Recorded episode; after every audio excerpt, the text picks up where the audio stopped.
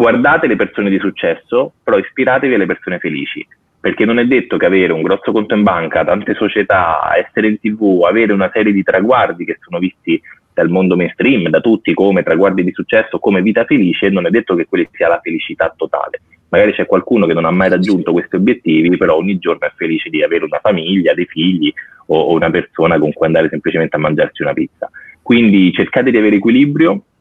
perché se avete una pianificazione in mente, io sono uno che programma sempre tutto fin da quando è piccolo, pianifica molto, se avete una strategia, una pianificazione in mente, allora eh, vi do il beneficio del dubbio, cioè può essere che eh, raggiungerete la felicità totale anche non avendo tutti gli elementi. Io per esempio ho sempre detto, dai 20 ai 30 anni eh, lavorerò sodo per costruire, costruire, costruire, poi da 30 anni in poi mi, mi riposo, mi dedico agli altri, trovo,